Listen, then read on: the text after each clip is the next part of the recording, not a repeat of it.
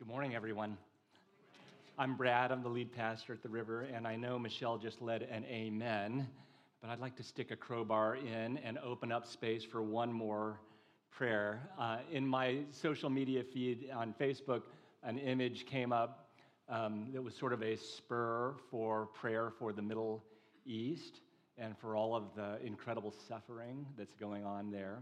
And I know in whatever way uh, you take in your news, this is, uh, it's just in the air, it's in our hearts and minds in a variety of ways. Um, it's impossible in so many ways for us to get our minds around and to try to trace the causes or the possibilities for what one might even hope for. Uh, but when we come to worship in this space, it's important in the Christian perspective to say that we don't leave the problems of the world behind uh, we worship the God who sees all things, who hears the cry of the suffering. And we are invited to bring all of who we are, all of our concerns into the presence of God. So I'd like for us to stand um, and lead us in prayer for the Middle East. As you look at the image, um, let it be maybe a prophetic call um, to stir in us an imagination that, um, that affection and peace are possible in the presence of God.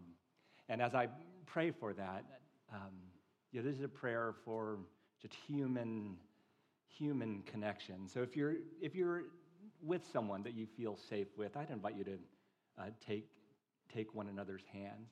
Uh, Silicon Valley is such a um, fractured, isolating place sometimes, and Today is a day in which we um, need to understand the other is human. And so we pray in the presence of God. God, we lament the incredible loss of life that we see and read about in the news, and how much of that life is young life, the lives of children. And we pray for the outpouring of your Holy Spirit. Lord, comfort all who are suffering today uh, in the Middle East. And we pray that you would move in strength to restrain uh, the violence of angry and even wicked people. Lord, intervene in ways that we can't possibly understand.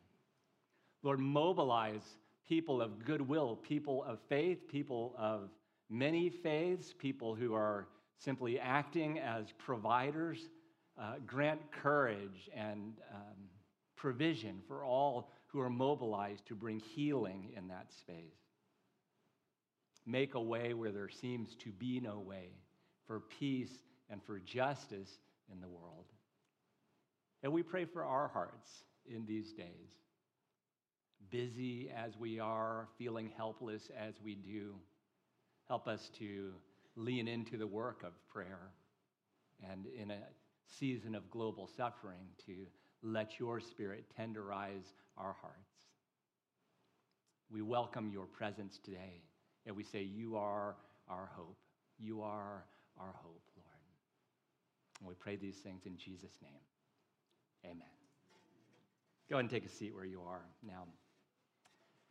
Today's teaching is not about Palestine and Israel. Uh, I wouldn't have the expertise to do that. So if you know someone who can give a message about that, let us know about it and we'll make a space for it. But today's teaching is not, not about Israel and Palestine in the sense that as we travel through the Sermon on the Mount, Jesus' longest recorded teaching, we come to a place where he talks about our vocation as followers of Jesus to form and then to sustain relationships of shalom. Shalom, that Hebrew word that um, is a grand picture of a holistic peace, a peace of body, mind, soul, and spirit. The Sermon on the Mount is a progressively unfolding vision about the possibilities of living as we access the presence of God, or in religious language, as we live in the kingdom of God. And as the Sermon on the Mount unfolds, we see that the presence of God touches every arena of our lives. Jesus begins with words of blessing, blessing that extends to the most unexpected people in the most difficult of circumstances. And that's good news. And if you feel disconnected from the blessing of Jesus in this season of your life, I just want to say aloud that his eye is upon you. And in the name of Jesus, I speak his blessing over you and pray that it would penetrate the, the veil of confusion and darkness that we often feel. Jesus pronounces blessing uh, generously, blessing to every kind of person. And then he speaks a word of transformation to every aspect of our lives, to the deepest drives of the human person, to our anger and our desire and our longing for revenge when things that are bad have happened to us. Jesus also speaks to the objects of our affection, the objects of our hope, those things that we most treasure. And Lindsay gave an awesome message last week about how what we hope for really has a lot to do with our statement of sanity in the presence of God. And then in chapter 7, Jesus takes us to a place where he is asserting to us that life in the presence of God will invariably change our relational sphere. It will make us people with new capacities and new imagination to make peace in a world of violence. So there is a word of good news here that in the presence of Christ, in the fullness of his grace, in the tenderness of his mercy, you and I have infinite resources for the formation of soul satisfying and healing relationships. That is the good news, and we are all invited to enter into that presence, to access those resources, and to live in a way that is healing for the world around us. But there is humbling news that goes along with it as well. And the humbling news that is strewn all throughout the Sermon on the Mount is that in a sin soaked world, we all have learned patterns of thought and behavior that undo peace in the world. Christ is wanting to make shalom in the world.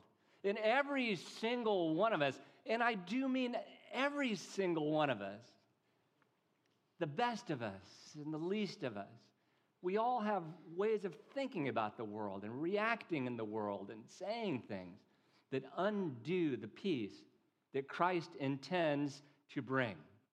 And so this message is about how to move with Christ in forming relationships of shalom. I know we started with the image of the Middle East and the great challenges of violence and the possibilities of peace there. I want us to go from that enormous picture into something far more manageable, but just as challenging your own relational circle, your sphere of actual influence. So you might think about oh, your household, your housemates, your family, uh, the spouse that you live alongside, your friendship circle, and if you belong to one a river small group or the small group of the church that you are going to. Let's hold these relationships in our heart and let the light of the Holy Spirit shine in our hearts as we consider the words of Jesus in the Sermon on the Mount.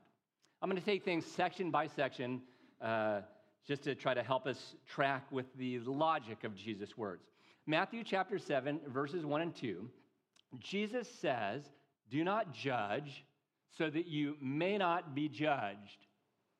For the judgment you give will be the judgment you get and the measure you give, the amount of judgment you give, will correspond to the measure, the amount of judgment that you get.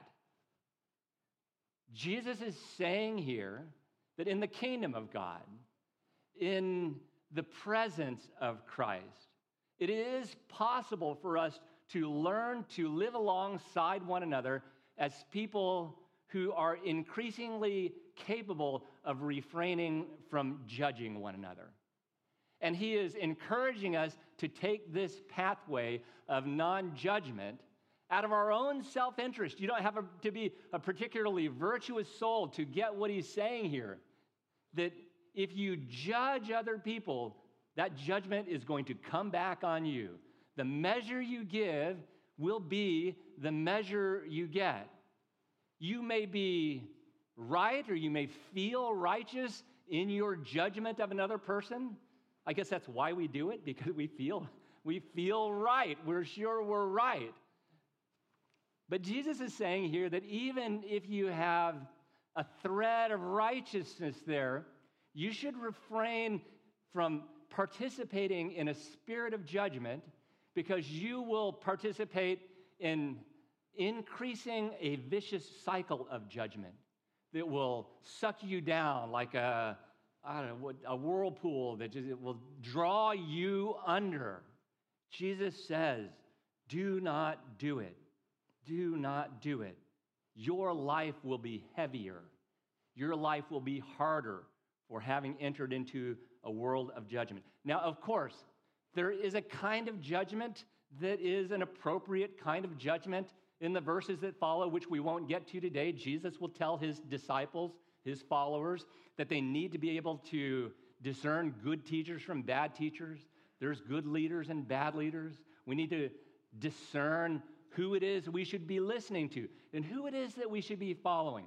So we are not, in the name of Jesus, to be like Homer Simpson, bumbling through the world, you know, uncertain about what's good and bad. That's not what Jesus is talking about. But he is saying that there is a kind of judgment that is distinctly and profoundly unholy. There's a paraphrase of the New Testament called the J.B. Phillips. It translates judge not simply as do not be unnecessarily critical. As someone who can have a critical edge, I find that to be like a convicting phrase. It would just be to say that if you're moving through your week and you increasingly are finding that your attention is given to all the things that other people are doing that are wrong in the world, you should like take a moment and reflect. And Jesus might say to you, don't get sucked down that pathway. It's not that you don't have anything right to say about that. That's the trap of the thing. You may have something right to say about it. But if you give your heart in that space, you will get sucked under by it. Dallas Willard, the Christian philosopher from the University of Southern California, who wrote in uh, most of the uh, late 20th century, said that judgment is like a knife. It's like a knife that cuts to the core of a person.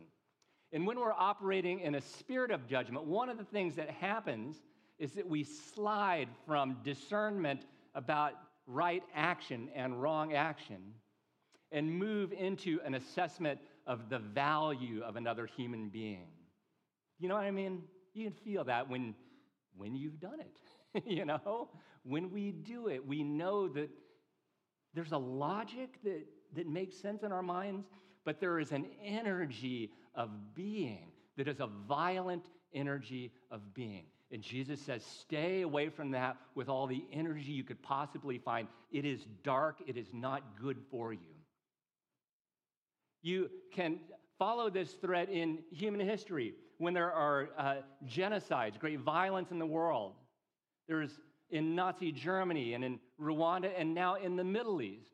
There are public pronouncements that dehumanize the other tribe. They are like cockroaches they're like animals. And if someone is not really human and they're like an animal, it's just a half step away from justifying whatever it is that you might want to do to them. So, easier to see in the news. I want us to consider the possibility that there are more moderated ways in which we dehumanize others. Uh, just so you know, I'm not talking about anyone here, anyone in our church you know, but as a pastor, I go to pastors' gatherings, and pastors like are judgmental people towards one another, you know, and I'm like one of those people. So I often come home from these things, and I have this conversation with my family in which I'll say like, "Oh, I met this person, and like I really didn't think I would like them. You know, I, I thought I would be like not not you know not going to be part of my group, and as I sat down and had lunch with them, I actually really liked them. I found myself really surprised and." Uh, you know, I think they could be a friend. I, I think I could learn a lot from this person. I think we could hang out and do fun things together. And my family will say, like, well, why did you think you wouldn't like them? And I, I think, like, I don't know, in an honest moment, they went to this school you know, and it's that school teaches this way of thinking about things, and this school is like a private school full of uppity, you know, whatever kinds of people. And that person was from this part of the country and they spoke with this sort of like dialect, and I kind of associate that with this sort of narrower person. I just didn't think I would like them. And then people in my family would say, You should stop judging people. You know, it's like, you're pastor, you should know these things. In the body of Christ, in, in churches, it is notoriously difficult, I think, for us to sustain life and ongoing communities of friends and small groups. And there are all kinds of things that can get in our way that we can trace back to this idea of judgment. So it has happened once or twice in the last handful of years that people judge one another for holding political views. Once or twice, that's happened, you know. And uh, at that stage where people start to have children, uh, people can kind of judge one another about parenting styles. Well, you set some limits, you know, why don't you give a direction? We're awfully authoritarian over there, you know. And it's like, uh, parents can feel very tense with one another. And there is, there is a need and a desire in the most basic of ways in the body of Christ to consider is there a violence I'm doing in the way I look at someone? What would it mean for us to extend grace to one another, the grace and peace of Jesus Christ?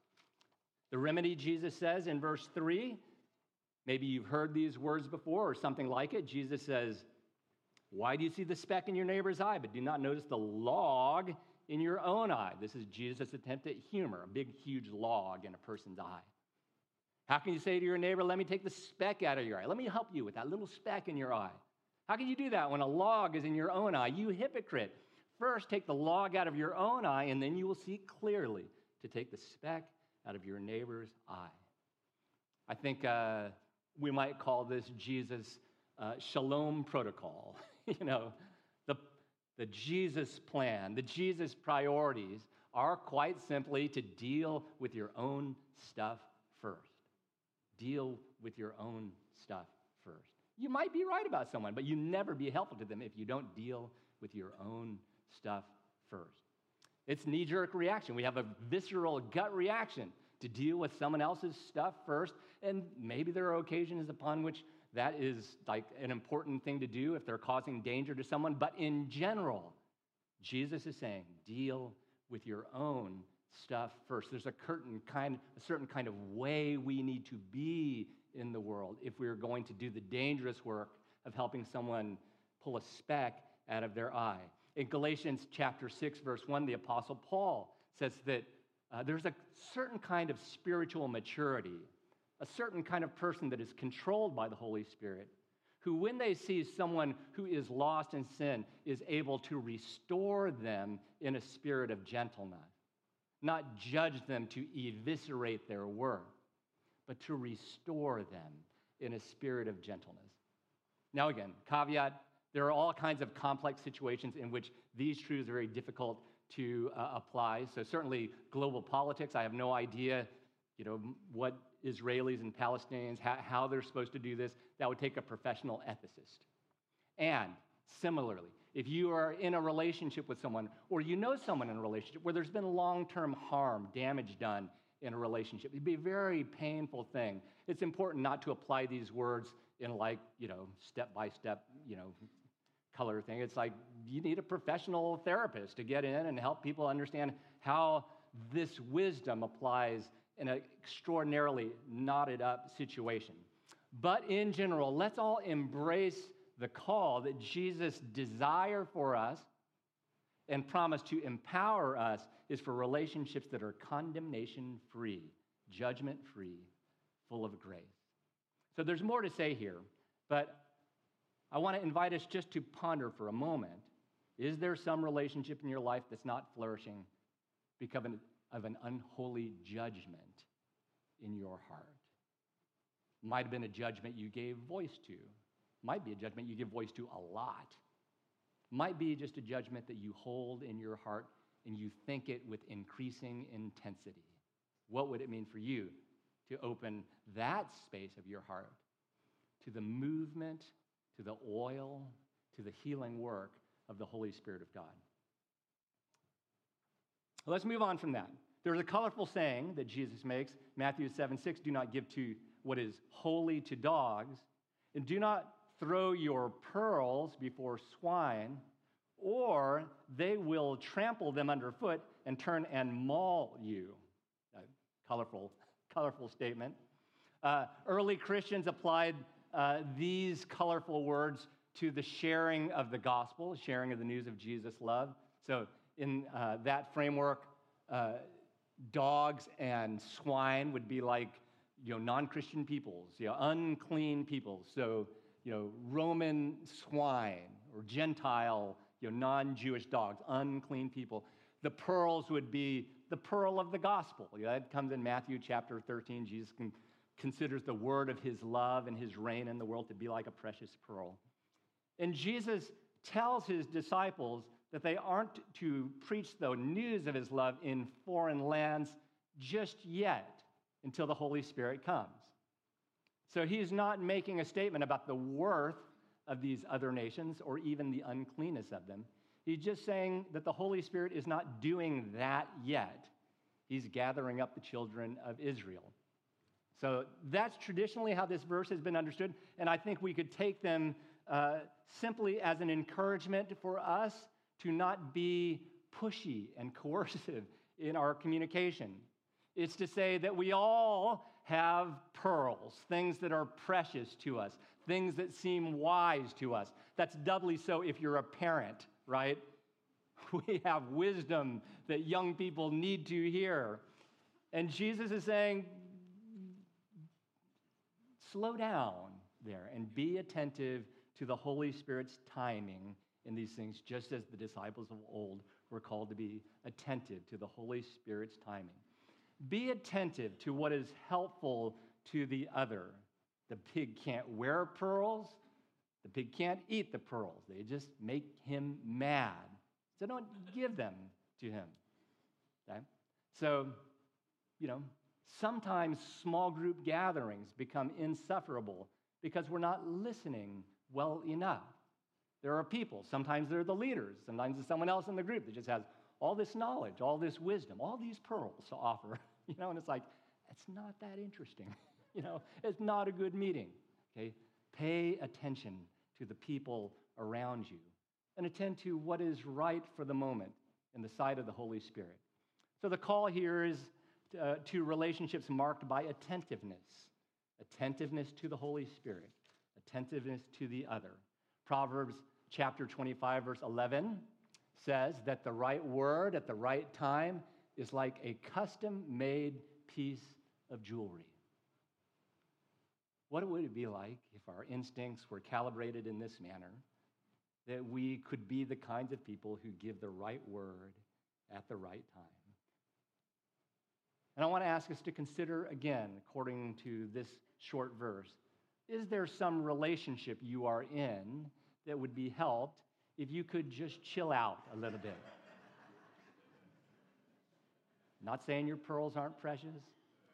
Not saying your insight is not astounding in its insight. It's just saying maybe not now. Maybe you don't need to be heard right now.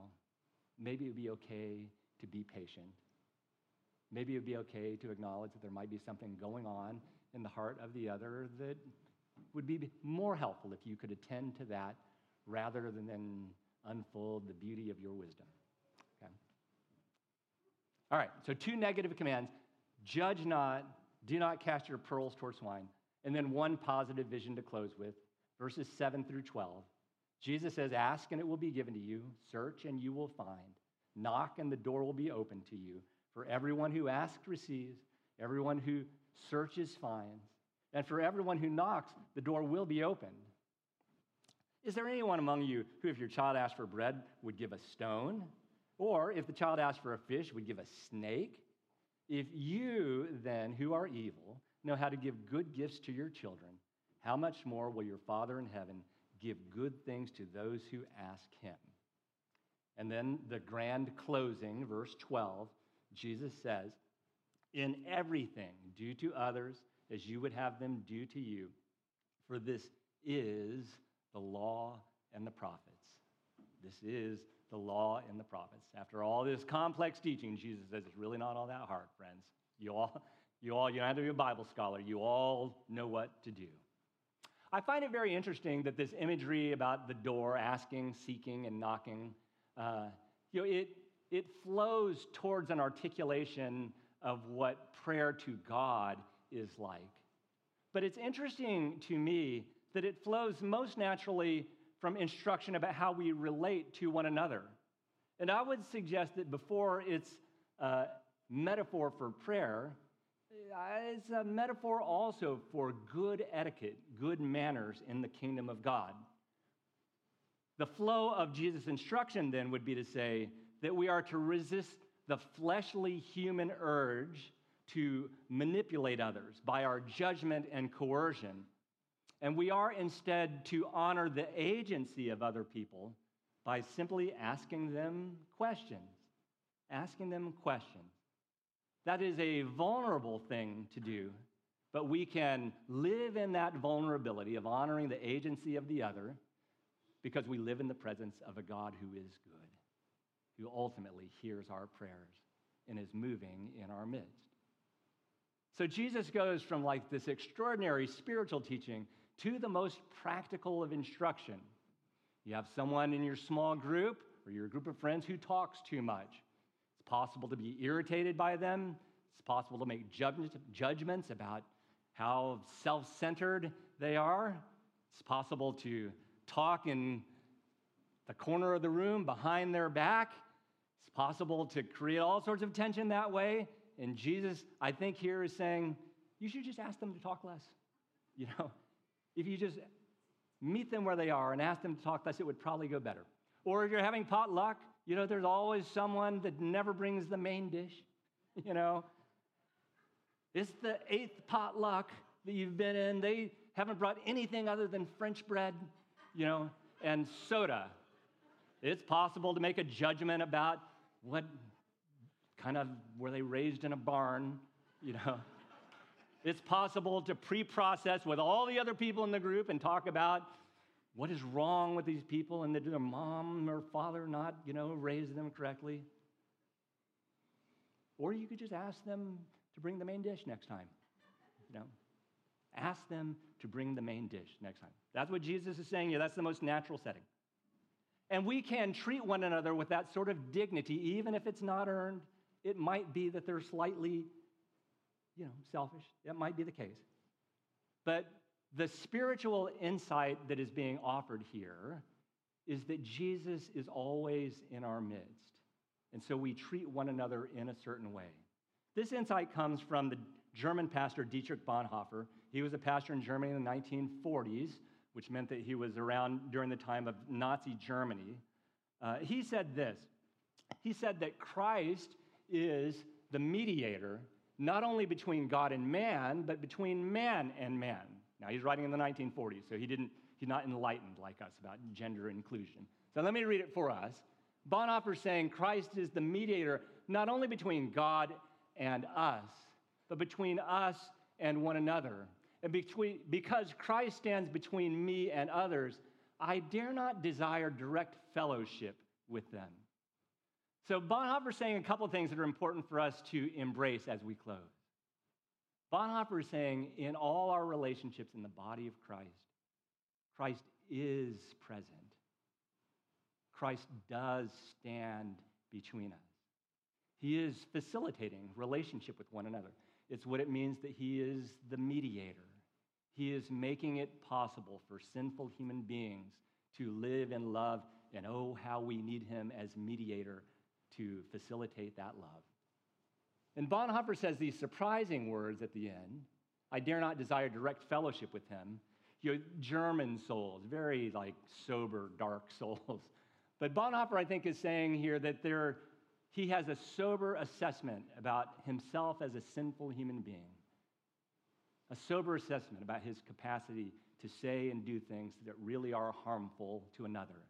I think Bonhoeffer is saying that he's aware that he is prone to wield the knife and he is also saying that he is a sober assessment about the vulnerability of the other in the fellowship, that the other might be more vulnerable than we possibly know. And so, how we need Christ as mediator to stand in our midst, to be the facilitator, to be the healer, to be the translator, the interpreter, to be the one who brings divisive people together. I saw this most beautifully in my experience of a ministry called Oriented to Love.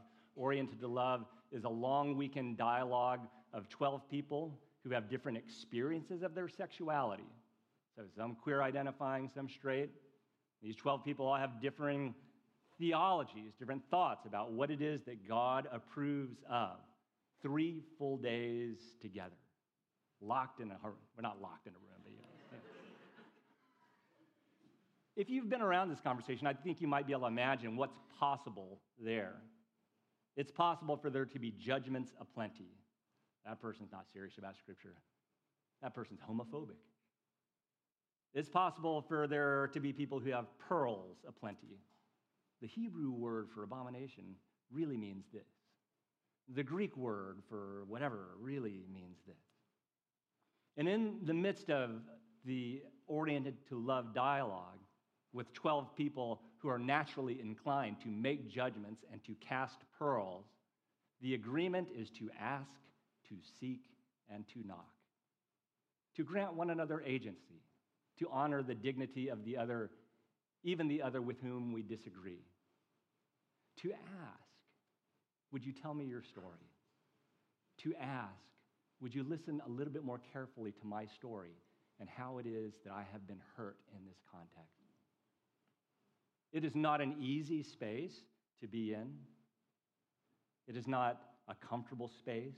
And the result isn't often agreement, like, oh, in three days, and now my mind is totally changed. I see it just the way you see it.